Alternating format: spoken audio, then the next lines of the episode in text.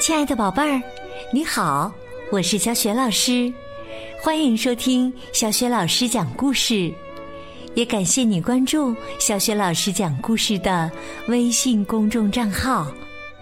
下面呢，小雪老师给你讲的绘本故事名字叫《皮特和小老鼠霍雷肖》。这个绘本故事书的作者是来自瑞士的马克思·菲斯特。译者史清玲，是电子工业出版社出版的。好了，下面小学老师就为宝贝儿讲这个故事了。皮特和小老鼠霍雷肖。小企鹅皮特醒来后，发现天气晴朗，阳光明媚。他自言自语地说：“这种好天气，应该去探险。”说完呢，他一下子跃入水中，迅速的游过那些友好的海鱼们。对不起，今天没时间和你们玩了。他说：“我有重要的事情要做。”皮特呀，很快就找到了令他感兴趣而且值得一查的事情。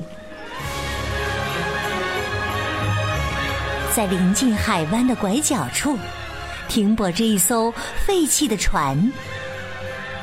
船上的木头已经腐烂了，满是参差不齐的窟窿眼儿。破烂不堪的船帆被风一吹。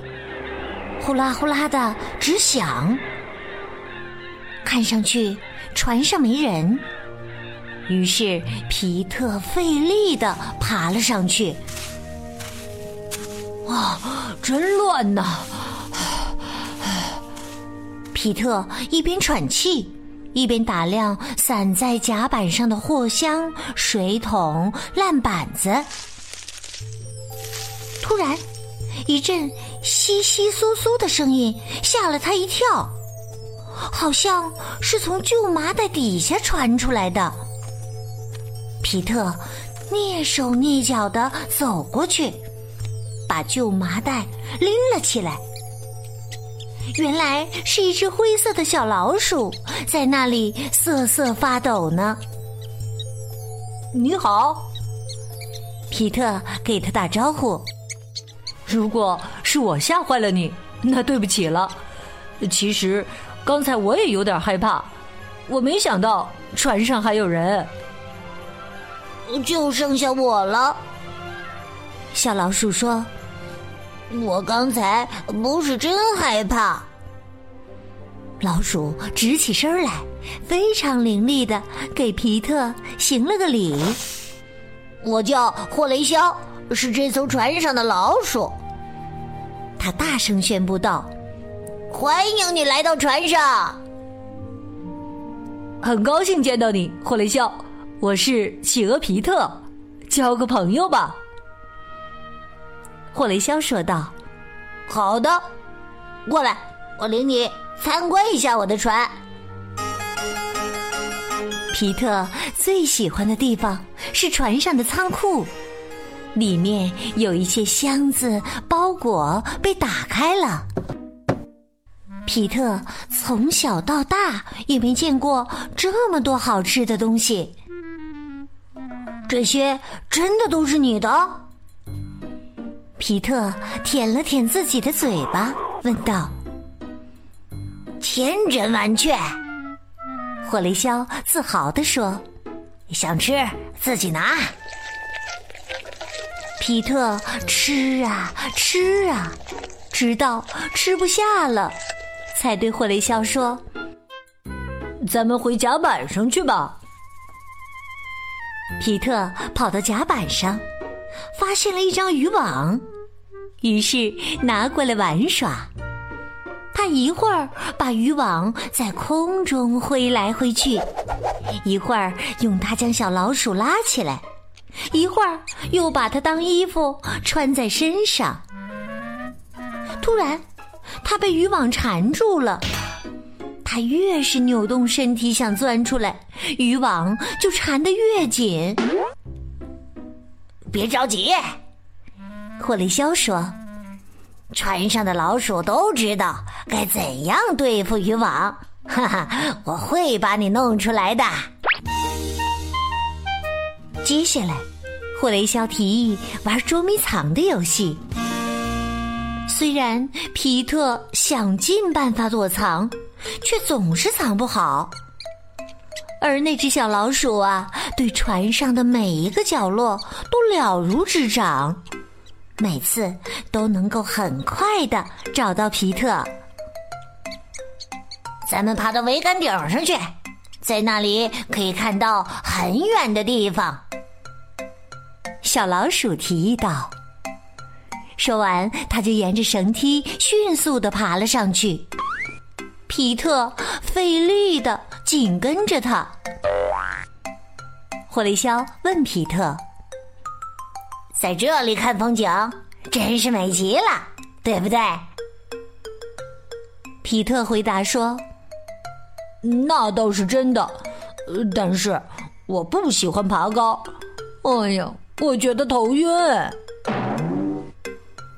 小老鼠聪明的推断说：“你肯定是晕船了。”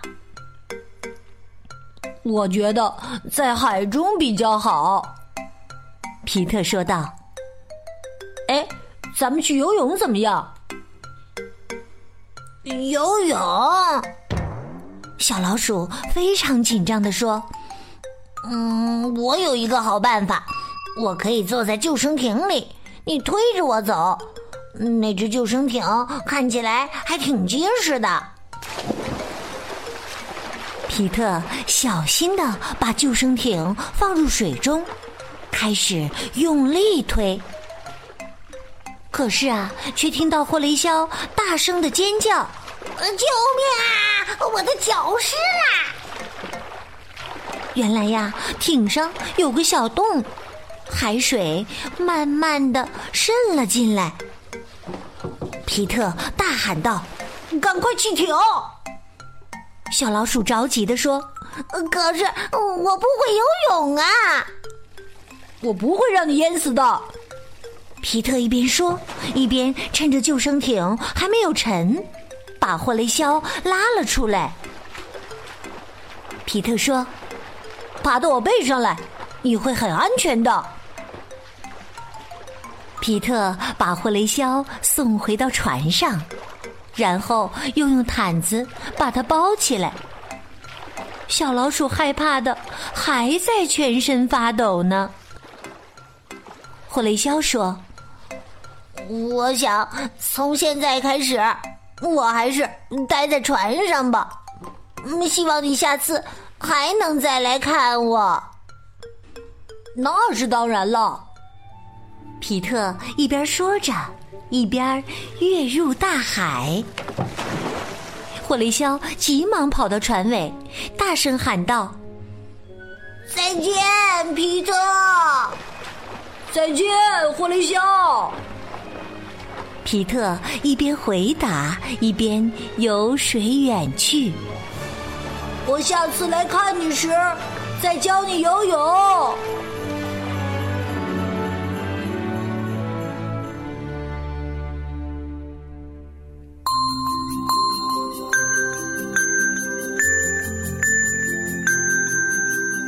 亲爱的宝贝儿，刚刚你听到的是小雪老师为你讲的绘本故事《皮特和小老鼠霍雷肖》。宝贝儿，你还记得吗？